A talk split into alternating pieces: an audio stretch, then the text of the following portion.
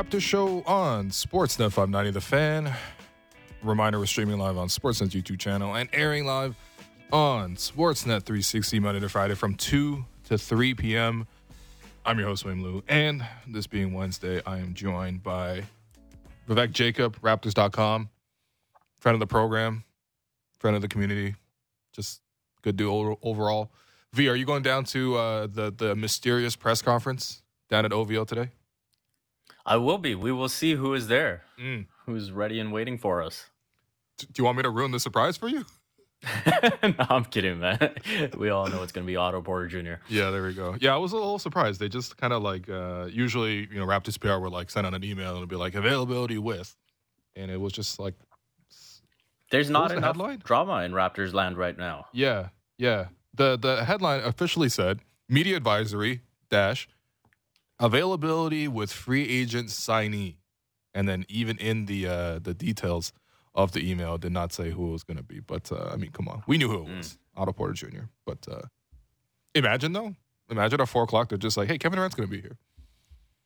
You know, that'd be cool. I mean, so we're saying that that's bought out Kevin Durant. Honestly, it depends, man. Joe Tsai seems to be moving. Uh, he's frustrated, man. what honestly, um, obviously, th- this is not going to happen. But let's say no team in the league was willing to trade for Kyrie. Do you, do you think you would have tried to buy out Kyrie, man? oh my goodness. Oh man. I, Just based on how much think- Joe apparently and reportedly, and also very obviously, disliked this whole situation. Yeah, I mean, if it were completely up to him, I wouldn't rule it out. Hmm. I would imagine that Sean Marks would just talk some sense into him and say, "Hey, there's at least some kind of trade value to be gained here," um, and you know, maybe you end up just doing that Russell Westbrook deal and try to get a couple picks out of it. But yeah, I I don't think uh, Tsai is about to just let Kyrie Irving off the hook like that. No, no. Um, okay, we're not here to talk about Kyrie. We're here to talk about what we have been talking about for like I don't know, man, four shows straight. Which I, I don't think there's been any Kevin signs. Durant. There's no signs of stopping this. I'm sorry. Like I know people on the Raptors fan base are probably like still very interested in this.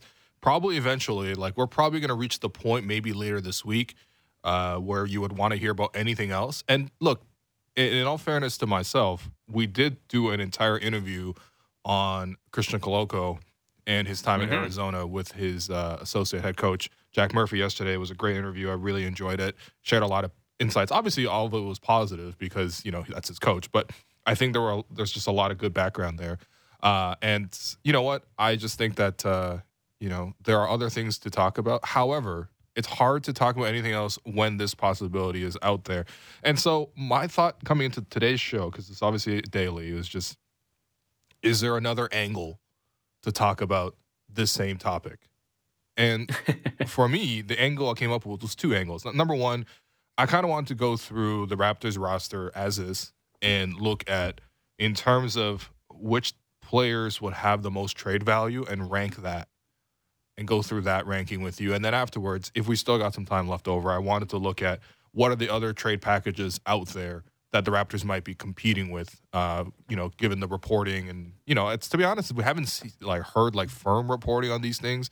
It's not like this team is offering this, this team is offering this, but we obviously know that what what, what did Woj say after Kevin Durant made his uh, uh, trade request? I think half the league called him, called up the Nets Mhm. and uh, offered some deals. So we'll we'll look at some of the best trade packages. But let's start with that.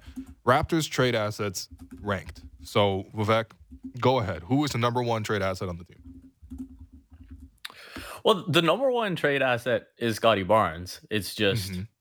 he is pretty much untouchable. So whether that's whether that's worth even putting him on the list uh, is debatable. And I guess the other side of this is his salary, and so that also adds to the fact that he should be untradeable because, say, for example, in this hypothetical Kevin Durant deal that involves that would that would involve Scottie Barnes, you are gonna have to give up a couple more of your core, and then it's like just outrageous, right? Like you're not giving up Scottie Barnes and OG Anunoby and Gary Trent Jr.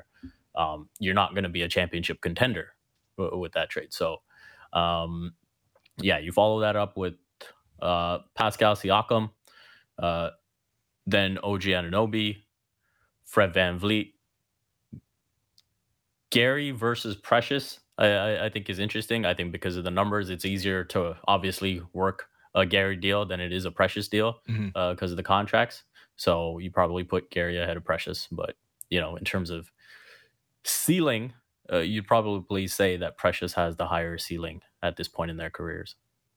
Okay, that's that's interesting that you made that list because to me the only disagreement I would have is I would still have Fred over OG Anunoby. Mm. And so actually we have a good sense of what OG's trade value would be, or at least a floor, because obviously he was involved. Um, at least Portland was trying to make those overtures, and it was a number seven pick. It was expiring salary. Honestly, a pretty good player in Josh Hart, like definitely a rotation player for a good team. Um, and, you know, young enough, obviously as well. And whether you believe the reports or not, potentially another pick that was in the future, or maybe um another prospect. Let's just say two picks, right? I kind of, and we know that that was essentially turned down, or the Raptors didn't even really entertain it to, to that degree. Obviously, OG's still on the roster, and so clearly they valued him more than that. But we can kind of say that's the floor. Do you think that same package right now would be able to? Would you do that for Fred, or would the Raptors even do that for Fred? Because I would say no. Um, so you're saying just replacing OG with Fred, uh, with Gary and and the picks?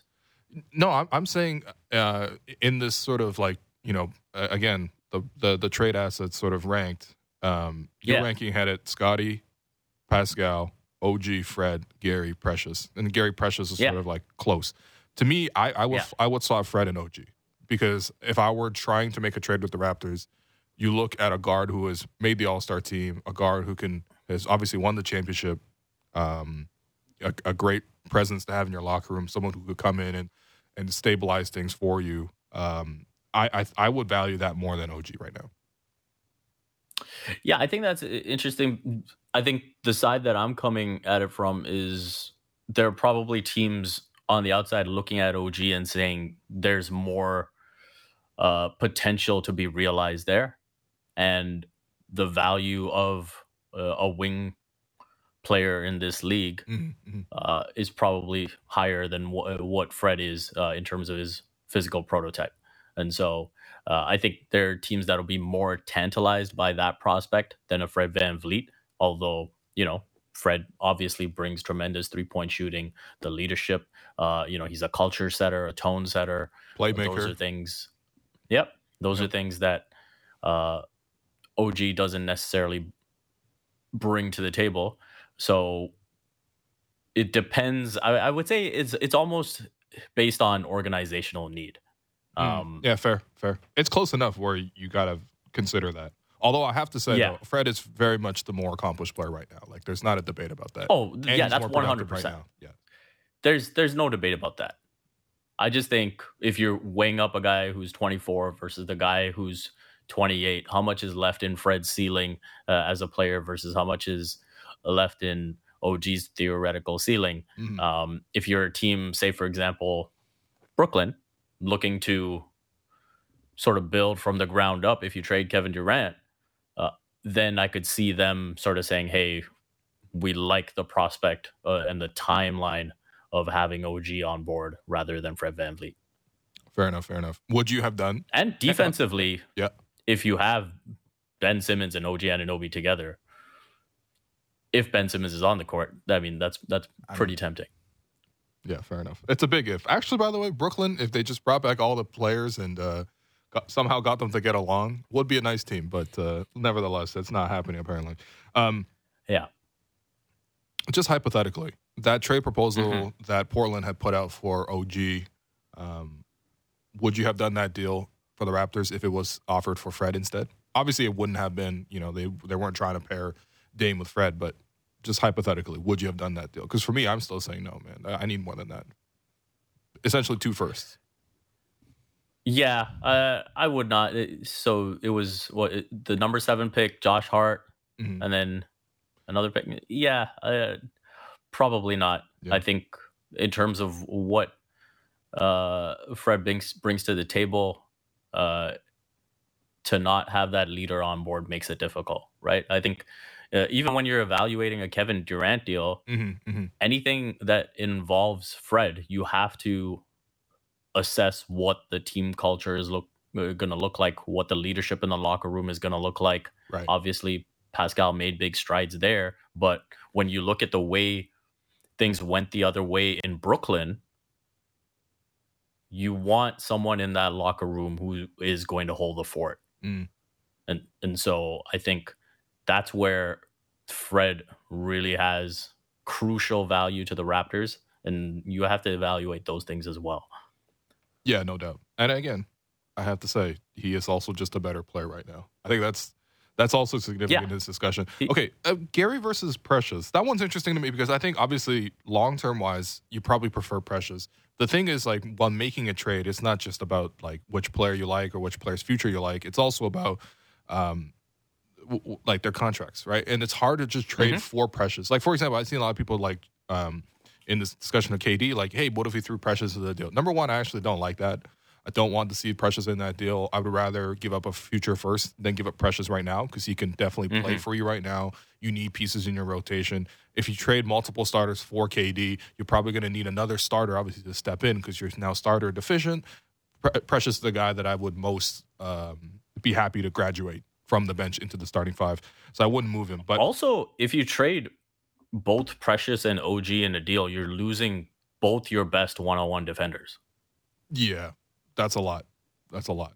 And you're then all of a sudden like immediately looking for a- center, like or not even a center, but like a big man who can kind of hold it down for you defensively. And Yeah. I'm not even sure if Precious can do that for you over the course of four playoff rounds at this current moment. But I'm definitely sure that if you go into the market right now, just try to trade for one at this point or sign one at this point when most of the free agency is over. Um, I don't think that's possible. So I do think you have to hold on to Precious as much as possible, uh, even if it Mhm. means giving up a future pick. Um, but yeah, Precious makes like two mil, and, and Gary's like at 17. Like it's much easier to trade for Gary than it is to trade for Precious because especially if you got to match salaries, like, you got to attach other things to Precious. But um, yeah, I mean, I think the thing with w- w- the, I think the appeal with Gary, I know a lot of people mentioned that you know he has a player option after next season, he could opt out. I think nowadays, just like when the Raptors traded for him, right when he had the restricted rights, right? The Raptors traded Norm for Gary Trent Jr. last season, or I guess two seasons ago in Tampa, and uh, you know the whole idea was that you were going to retain his rights. I still think that trading for Gary, or even trading for OG, who is expiring after next season, uh, you know, has inherent value because you are obtaining their bird rights, especially nowadays in the NBA. Like, I, I really think that that's a huge thing to sort of acquire, and also just put aside the fact that Gary, let's say Gary went to Brooklyn, for example, and was like the second or I guess second or third option, depending on who's left Mhm. over. I don't have any doubts that Gary could probably, you know, score like 20 points per game. I, I don't know how efficient it would be, but I do know that. I mean, uh, Gary's going to be looking in the mirror saying he's the first option. Yeah, that's fair. And I, you know, what, there's real value in that because I think some players need more confidence. I think some players lack confidence. I think Gary has like slightly more confidence than he sort of um, is warranted, but also his abilities really do suggest that he can score well. I mean, this past season he just averaged 18 points per game. Mhm. You know, so man, they're, honestly, the Raptors have a really nice team. This is the other thing I, wa- I was going to talk about in the second half was just like That's if why- we just kept the team together, the, the team's pretty good. Because the reason why the Raptors are mentioned in all these trade talks is because they have a really nice team. They have just enough depth that if you're able to aggregate some of these players together into one player like KD, you would still have enough lo- left over to uh, to contend. But uh, And that's why they don't have to force the issue, right? Yeah. Like, hey, there's going to be uh, a line that they're not going to want to cross in terms of the depth, the talent on the roster that they believe will be good enough to contend. Mhm. And if there's a deal that goes over that line that gets you KD, they're, they're not going to cross it. Yeah, fair enough. And that, that's the thing too is like your Masai is dealing um, with no actual pressure, right? Exactly as you described. Like you're not desperate to make this trade. I, th- I would I would argue the Raptors were more desperate to make the trade even back in 2018 when they made the Kawhi trade. And the desperation came from the idea that okay, obviously the Raptors had a nice year, but you have to consider that it was like four or five years running of the the Kyle DeMar core, and they were kind of hitting up against the ceiling and They win the Mhm. they were number one seed in the Eastern Conference, and then they go into the playoffs, and obviously they lose in that exact same fashion to the exact same opponent. And so there was like a, what are we doing? We have to change it up, right? Um, but I They think had exhausted all their ideas, plans, excuses, everything. Yeah, right. Like they're out of every possible way they could have tried to come at the postseason. They tried. Mhm. Right. That final year was revamping the offense, uh, convincing themselves that oh, if you get home court against LeBron, it'll be different. And then it was the same. So Yeah. Uh, that's it's it's a far different situation now where you were expected to just you know build off of you know uh, off of that Tampa experience and just say hey let's get back on track. Instead you exceeded expectations got into the playoffs and so you got actually some additional growth that you weren't expecting by being in the postseason and now you get to carry that forward and so this is just just the beginning like if anything you just compare this season to like 2013 14 or yeah 2013 14 when they went seven games against brooklyn you know what? We owe some. We owe Brooklyn some revenge. I gotta say, it's a lot of uh, mm-hmm. unfortunate. I mean, look, listen, we've lost twice to the Nets in the playoffs 2014, uh, 2000, and uh, 2007? 07, yeah, that was the year we lost to the Nets. Um, and then obviously the Vince trade.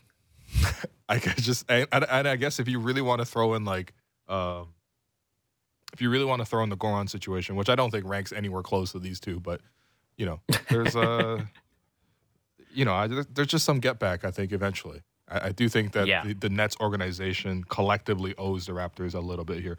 Um, but uh, yeah, okay. So I, I agree with you. Those are the trade pieces. I, I think the rest of the, the players on the roster, not saying they're not good, but I just think that uh, in terms of in a trade discussion, when you're looking at Thad, Chris Boucher, Otto Porter Jr., Christian Koloko when he signed, Malachi Flynn, Svi Mykhailiuk, Khem Birch, Delano Banton, and then whoever is going to f- take that 15th spot could be Champagnie. Um, Mm-hmm. you know, I I don't think that uh, they're like moving a trade one way or the other. Really, I don't really think any of them have negative asset like value, quote unquote, unless you were talking about maybe Khem. Um, but honestly, if he returns back healthy and he makes so his contract is so small that I don't think that it's going to hold up any trade or sort of anything like that. So the team's in a good spot. Uh, and uh, it kind of speaks to the roster building that we're having this conversation for Kevin Durant and have all these pieces offered. Um, before we talk about what other packages are out there for the Raptors to compete with, I mean, I'm sure you've been asked this question across different podcasts and everything like that. And I'm sure just you as a fan and as a journalist have been thinking about this quite a bit.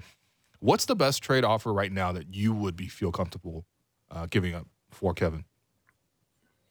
So basically, like a final offer. Um, Yeah. Because I mean, ideally, I think you would like to do the OG Anunoby, Gary Trent, Khem Birch bunch of picks and get that done. Yep. Um, I would imagine if the Nets were willing to do that, it would be done already. Uh, but I think the final limit that I would be willing to go to Mm-hmm. is uh, Pascal, Gary, uh, and a couple picks. Because And picks? God damn. yeah, I, I, I think maybe yeah, I, but let me be clear. I'm I'm not going more than two picks. Like one ideally, Okay. um, because I I do think you know the stuff about Rudy Gobert, Yeah. um, and De, and Dejounte Murray, like there were no stars going back in those deals, there weren't even like starters going back in those deals. right? You know what I'm saying? So like that's Spurs where just bought The or draft just- compensation comes down. exactly. Yeah. Absolutely. That that's the piece that people are worrying because people are like, well, we got to throw this trade package in, and then you throw in five picks, and it's like the reason why. Uh, by the way, Minnesota, uh, Utah did not get five picks; they got four picks, and then uh, the first rounder this year uh, was already used. If you want to call that five picks, I guess you want to call it, but technically they didn't get to choose who that that that fifth pick is. I think there's a value in actually as an organization being able to choose who that player is. But regardless, you want to say five picks is five picks. Um, they didn't send back like enough elsewhere that were like starter level players. I think Patrick Beverley is a, a nice player that obviously if he gets bought out, The best player in the deal is Jarred Vanderbilt. Yeah, I mean, honestly, the best part of the deal might have been just Patrick a- Beverley. I was, I mean, Vanderbilt's uh, decent too, but again, even for a playoff team, I don't think he's starting. I don't think he's like carved out his spot. Like, if you were just to trade Pascal and turn them into picks right now, you probably get what? Honestly, at least three picks, right? At at minimum, Yeah. Yeah. I would say probably. I mean, Dejounte. I wouldn't. three I wouldn't do it for three, but I would. You know, four picks. I think will probably be even closer to what his value would be, and then Gary as well. What at least get you one pick, at very minimum. Like Royce O'Neale got a pick. You know what Mhm. I'm saying? So, yeah, that's that's why this discussion of like So you're saying no picks. You're saying I, if you- if that's would the deal, do I- just Pascal and Gary? two starters. No, I'm not giving up a pick. There's just no need. Okay. I, there, I don't think the, this is the thing. This is the conversation. uh, It's good that we had this at first because I don't think when you're looking at the rest of the teams that are offering players, which other team, Mhm. what, what, let's say, you know, Pascal is in the deal. And by the way, that has not been reported anywhere. Um, you know, but Right. again, you, you have to assume that because this is Kevin Durant of all people, like everybody has to be discussed, right? And just because you were discussed does not mean you're not valued. In fact, it means you're actually And to be valued. clear, this is like my final, final offer. Yes, right? after this, you're Yeah, walking away. done. Yeah. Yeah. Um, is there a player do you think that's available for the Nets to acquire that would be better than Pascal if he were but available? So this is the other side that I've been thinking about where if the Nets are truly going to take their time with this, Mhm. their best option then is to start shopping Ben Simmons. Yep. Okay. Because if they get Ben Simmons off their roster, then it opens up the possibility for these other teams to enter the picture and make better offers, right? Because so much of the complication we're seeing now is because uh, of the designated rookie rule uh, and teams that, you know, uh, Phoenix, for example, Mhm. DeAndre Ayton can't be there because Ben Simmons is on the roster. And so um, I think you've got a situation where if you're going to be patient, I think you have to move Ben Simmons and then you open up the possibilities. Because I think one team that would be really interesting that isn't in the picture right now Yep. is Denver. Okay. So Michael Porter Jr., Jamal Murray, they can't be on the same team as Ben Simmons. Okay. But if you were if you were Denver, why would you not look to make a Kevin Durant deal if if if it was feasible? I just is is that enough? Like I, I know. I mean, obviously, when healthy, those guys are very good. But Michael Porter Jr. is like a huge question mark health wise, and we all love Jamal here in Toronto. Um, obviously, you know he's a big part of the Canadian national program. But until I see what he looks like coming off the injury, I I I, don't know. I'd rather. I, I think Pascal has definitively more value than that. And that's the thing too. I'm just like in these conversations. I, I know because Alex is already in the DMs, being like, "You guys are shopping at SVP prices. This is a Holt Renfrew deal. You got to overpay for this." And I agree, man. This is Kevin Durant. At the same time, the the idea is not fully to like put on the scale on one side Kevin Durant, and then on the other side enough talent and and picks and assets or whatever to balance the scale for Kevin Durant even though that is technically what you're doing, but what you're really doing is making sure that your side of the scale with your assets and your picks are more than any other offer for Kevin Durant. Yes. You are not 100%. you are not trying to match the value for Kevin so much as you are trying to surpass the value that other teams are offering for Kevin because you know he can't come back. I know Brooklyn This is is kind of posturing about coming this. back to. Yeah, that's the idea. You're not bar- you're not There's bargaining with the store. You're bargaining with the, the next person that's going to buy it. It's an auction, I guess. It's, it's probably There's a big difference between making the best offer available Mhm. and the best offer possible. Yes, absolutely. If you're making the best offer possible, then absolutely Scottie Barnes is on the table and and you know, you're just making the best offer possible. Yeah. If and you're trying to make the best not. offer available, then you're just trying to beat out these other teams. Mhm. Yeah. And so that's where you look at the assets and say, okay, this is what works. This is what leaves the Raptors a championship contender. And and if it's not good enough for the Nets, then it's not good enough, and they can just continue to deal with the problem. Yeah. And you know they don't want to deal with the problem. Because I, I made this point on the, the weekend podcast episode with Alex. It was just like, you know, Joe Tsai is the co founder of Alibaba, which is like, I don't know if it's bigger than Amazon or whatever. I don't really keep track of these things. But like, essentially an Amazon scale type of company. So you're essentially dealing Mhm. with Jeff Bezos. I I don't think like Jeff Bezos would want of this kind of. I, I I don't think he would want to deal with this kind of level of problem. I don't think he would have this much uh, patience for what's going on in Brooklyn the last couple years. So I think that's the way to think about it. Clearly, they can't bring him back. I guess the only thing I'm really concerned about because like for me, the Suns like the more I'm thinking about what the Suns can offer, even if they put everything they possibly can into this deal, they find a taker for Ayton that gets good assets back to Brooklyn. They put in Bridges, uh, they put in five picks, whatever else. Their team left over is not good. Hmm Even with Kevin on the, even if you have Kevin Durant, Chris Paul, and Devin Booker on the roster, and by the way, that would be a very formidable top three. What is the rest of the team around them? Like, who else even starts at the other two positions? Is Bismack Biyombo starting at center for you? Yeah. Because like, I, let's say they keep Jay Crowder. That's a Okay, Jay. Jay Crowder could be the fourth guy. That's that's fine. Who's the fifth guy? You you traded Ayton. JaVale just signed somewhere else. Are you really starting Bismack? And then you're telling me that that's that your championship window is 38 year old Chris Paul, Kevin Durant, Devin Booker, and finding out how all that meshes together while having zero depth. Right. So like I, I don't know yeah. what Phoenix can really do, even though obviously I think KD really wants to go, or has wanted to go there. Even Phoenix, let's say they include Bam. Would you rather have Bam or Pascal? I'd rather have Pascal. Yeah. And Bam, by the way, there. they needed to find a the someone f- to take Ben Simmons first before they can even get Bam. So Exactly. No, this is this is where I've kind of complicated, reached man. where it's like if they're gonna take their time with it, then they they got to move Ben Simmons. Yeah. If if they're looking to do a deal soon, then you're probably doing a deal with the Raptors. well, I hope that happens.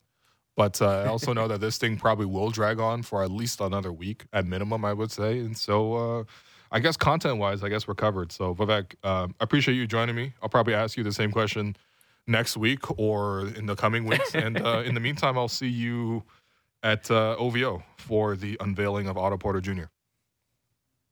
Yep, sounds good. Take go. care, Will. Thanks a lot. Appreciate you, man. All right. Before we go to break, I want to let you know that uh, if you are in the Toronto area or want to watch some basketball this week, you can catch the inaugural Global Jam Showcase, the first of its kind. Uh, it's an international event. They're taking over the Mattamy Athletic Center from July 5th to 10th, and Sportsnet is serving up full court coverage of the debut men's and women's under 23 basketball showcase. You can catch all the action starting at 11 a.m. Eastern. Ben Shulman, Javon Shepard serve you the daytime coverage all week. And uh, tonight you can watch the doubleheader between the USA and Canada with the women's squad facing off at 6 p.m. Eastern on Sportsnet 1, followed by the men's team at 9 p.m. Eastern on Sportsnet and Sportsnet 1, with both games being called by Matt Devlin and Amy Audibert. I got to say, I watched both games yesterday. This is not in the ad read. This is just me speaking from the experience. I was watching both games uh, last night. Um, the women's side, a very competitive game against Belgium.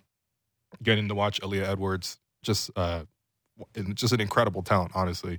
Canada overcoming a bit of a slow first quarter and, and winning the game at the end there. Very exciting, very hard fought. And then uh, an even better game, I thought, uh, on the men's side was um, uh, the Canadians obviously facing off against Brazil. And Brazil apparently had a team. Obviously, I wasn't that familiar, but you know, Matt and Amy were telling me on the broadcast. It's a team with a lot of professional players, even though it's an under 23 tournament. A lot of professional players going up against a lot of pretty recognizable names on the Canada side, even if you're more of a casual fan. But you've definitely heard of some of these names.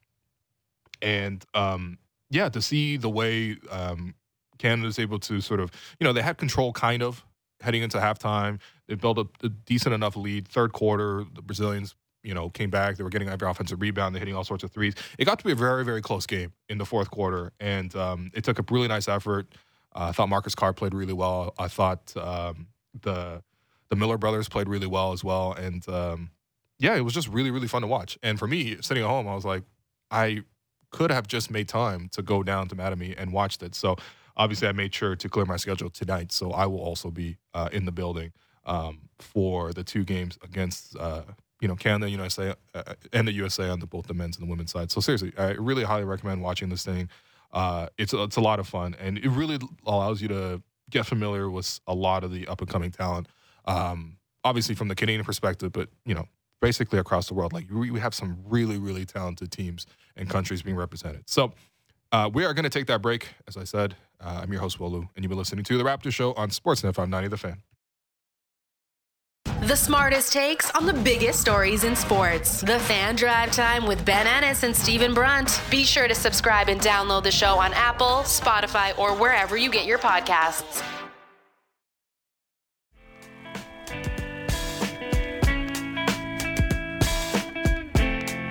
Welcome back to the Raptor Show on Sportsnet 590 The Fan. I'm your host, Will Lou. Joining me for the second segment is one of my favorite people in the business, Zarar Siddiqi, uh, co-founder of Raptors Republic, founder of Arsenalist, and uh, most importantly, the guy who gave me my first shot in this business. So, Zarar, what's going on, man? I'm all good, man. How are you doing? I'm doing I'm doing well. You know, obviously I'm on hour probably 15 of uh, KD talk. So What's, you know what's left to be said.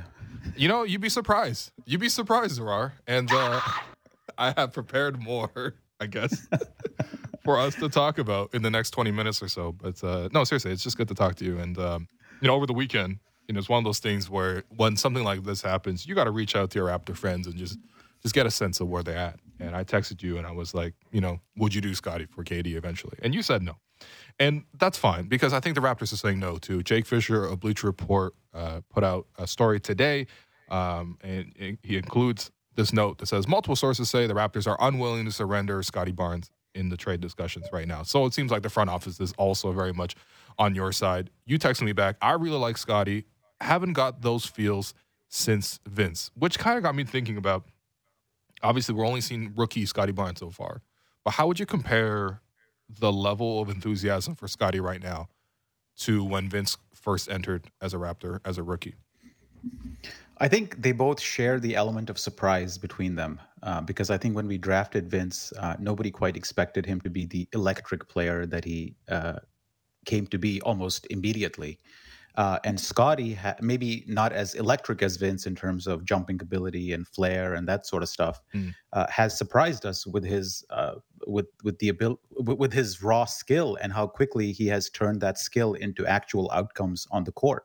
Usually, you you talk about rookies and you talk about oh well, next year he's going to develop a mid range game, and the year after he'll develop a handle. Hell, we were in year eight of DeMar DeRozan waiting for him to develop a handle. So, but it happened. Scottie.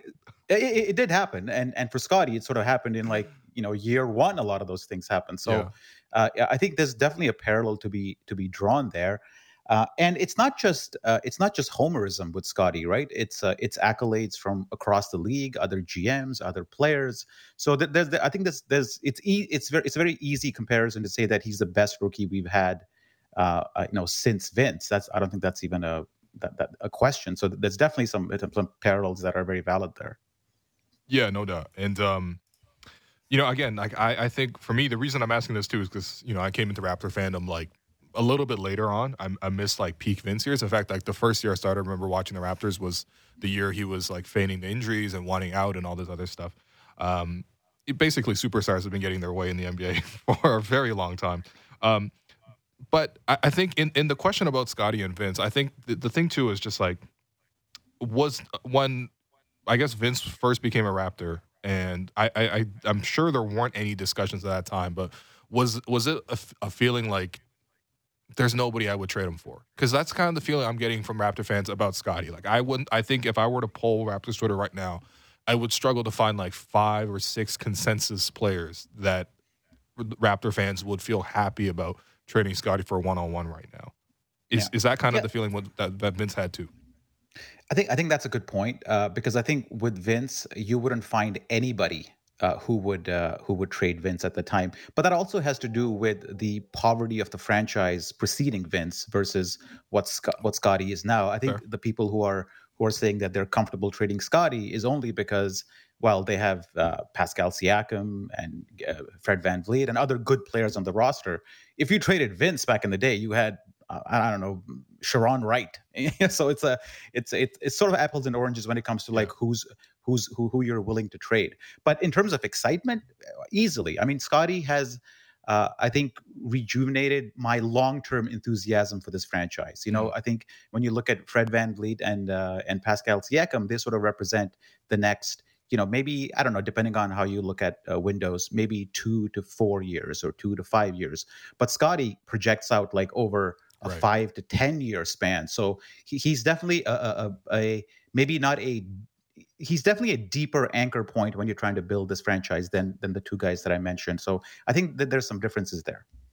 Yeah, I, I think you know I'm really happy you brought that up because I think that's probably the one point, even though we're on hour 15 of KD discussions, is just like I haven't really thought about the long term prospects of the franchise, just of the organization in general. And as you mentioned, and I, I read your piece on Raptors Public as well. It's very good um, Uh, on on this topic. And the point you made there was the point you just made, which is that you have your current core right now, and you have your current leaders, but then right afterwards, you have a very natural transition point to Scottie. And it's like the team build right now makes a lot of sense.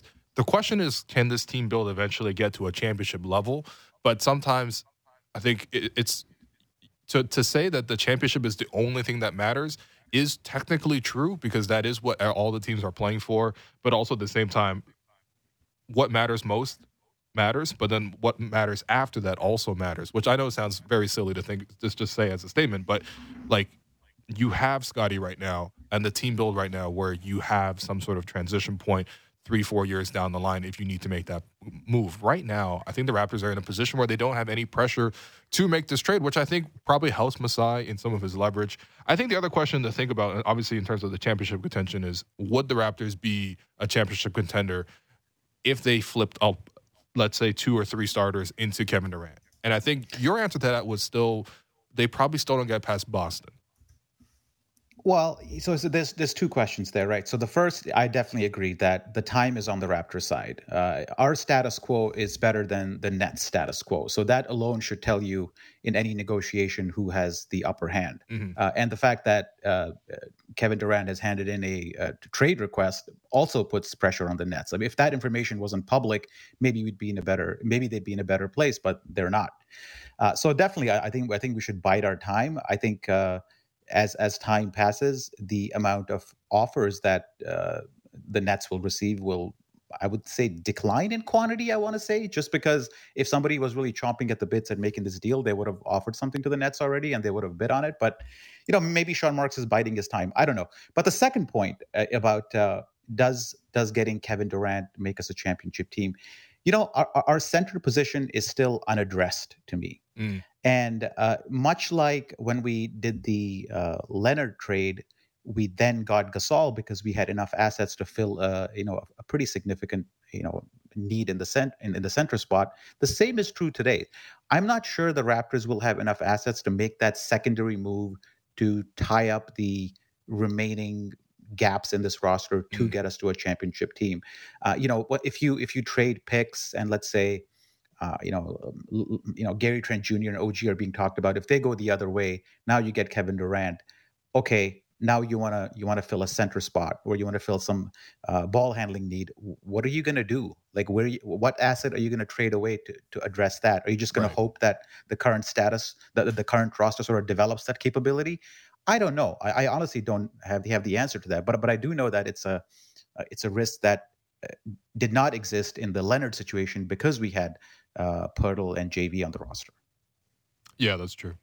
That's true. And, and honestly, I think for a lot of fans, like make the comparison to the Kawhi trade. I mean, that was such a good trade.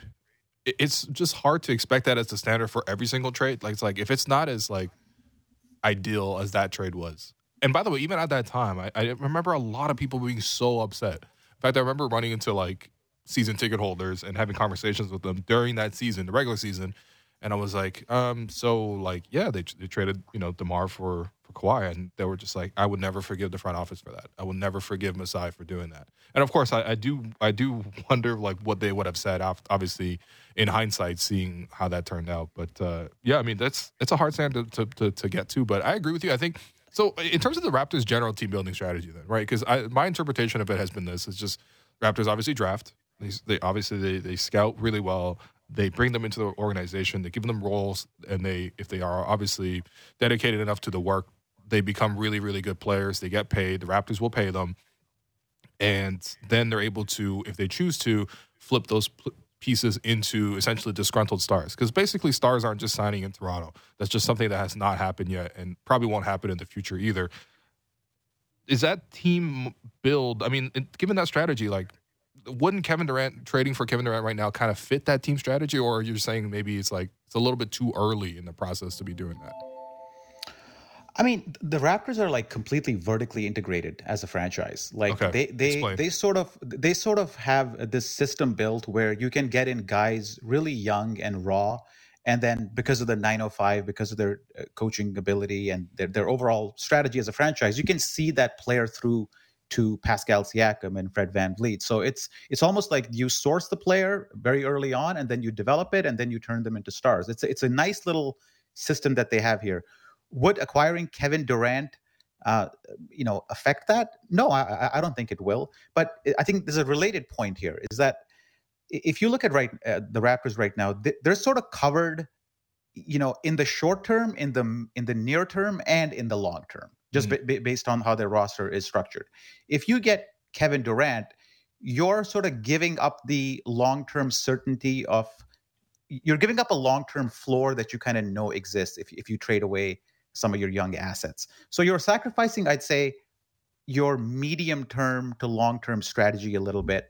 Uh, but at the same time, because this franchise has been so good at drafting, it's less of a risk than if we had a different GM who was not capable of making good draft picks. Right. And the, in the article uh, that, that, that I wrote, I, I made the the the counter.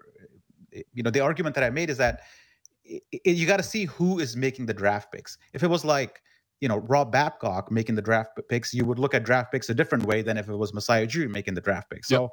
Uh, by giving up assets, you're not, and I'm trying to argue against myself here, right? By giving up uh, assets, you may not be sacrificing too much because your franchise is good at drafting. Will you hit Scottie Barn jackpot twice? I don't know, but it's less of a risk than uh, than maybe for some other teams. Fair enough. Yeah, and and to the point about on Brooklyn side, um, the reports now, uh, Jake Fisher mentioned it, but also Shams mentioned this. It could take weeks, if not months. Could take the remainder of the offseason, which I, I mean, honestly, if the best offer on the table, let's say from the Raptor side, hypothetically, is like OG plus Gary plus four picks, like I, if I were Brooklyn, I would wait because like in September I get that same deal. Maybe other teams eventually step up their offers as well, but I guess there's no pressing need to make this trade absolutely right now, especially with KD on the books for four years. It's not like his trade value will ever really decline, um, you know, at least this season alone. But um, yeah, I mean, in that scenario, I guess Zora, like, are we just gonna be talking about this as people who cover the Raptors like every day? Like, are, are we? When do people stop scrolling? Like, I don't know about you. Are you constantly scrolling Twitter? Are you, you know, every five minutes thinking about maybe you know this or that about Kevin Durant? Like, I actually want to know your health as a Raptor fan. Uh, no, I, I don't. I don't scroll Twitter uh, at all. I mean, Wow. they invented notifications about ten years ago, so since then I don't need to uh, worry about scrolling and refreshing. but but but I but I do. Uh, I don't think it's going to last months because the Okay. Nets also want uh, you know some finality here. I think uh, they want a conclusion. Kevin Durant wants a conclusion. I don't think it helps them dragging this out for for too long. So I, you know, as you said in your in your intro, this might drag another week, maybe two weeks. Uh, I don't see it going past that, to be honest with you. Fair enough. And this is the time to make a deal. Um, most of the executives in the league are in summer league right now at, at Vegas.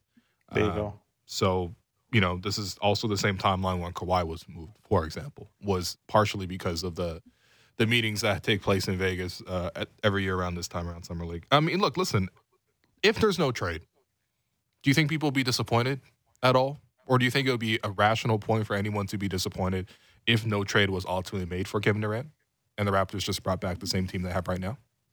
Uh, That's the thing. I, I don't think people will be disappointed because our current state is pretty damn good. Mm. Uh, and, uh, you know, Kevin Durant is more icing on the cake rather than an absolute need this franchise has right now. And, and the parallel again with the, with the Kawhi Leonard trade is that I think if the Kawhi Leonard trade hadn't happened, people would be more disappointed because the DeMar Kyle team had sort of maxed out. It was at Right. its ceiling and people were kind of tired of watching the same show over and over again. So maybe there there was a sense of like almost just getting tired with the team and you know what you're going to get. Here we don't know what we're going to get. All we know all we know is that Scottie's going to get better, Pascal's going to get better, so things are only going to go are only going to improve here. That wasn't the case with the Leonard trade. So I, I don't think people will be upset. Uh, like if you sold yourself that the Raptors are absolutely in the mix for Kevin Durant, and they don't get Kevin Durant, I think this is where you kind of kind of trust uh, Masai. H- hate to say that, uh, to just know that he the deal was not good for the franchise. Mm-hmm. I, I think I think that that's a that's the thing with this management team that we've had for the last few years is that you can trust them to make these 50-50 decisions uh, and and get them right. Yeah, and you know they will do it too. I mean, like I think that's the one of the enduring legacies of that Kawhi trade is like if you if they need to make that hard decision, they will do it and they will make it as so long as it's the right move for the team and that's where I'm like I'm not I'm not too pressed because I think the both outcomes are, are, are pretty decent. Honestly, even obviously you, you, assume that they don't give up everything for Kevin. I don't think they need to in this situation because I don't think that anyone else's bidding is, is, is that high to the point where you need to give up all your sort of um, desirable players. But if the outcomes are you either get Kevin Durant or you just roll back this team that has the rookie of the year on it, has five two way players in the starting lineup who are all scoring more than 15 points per game. And you have an all star returning. You have Pascal Siakam coming off an all NBA type season.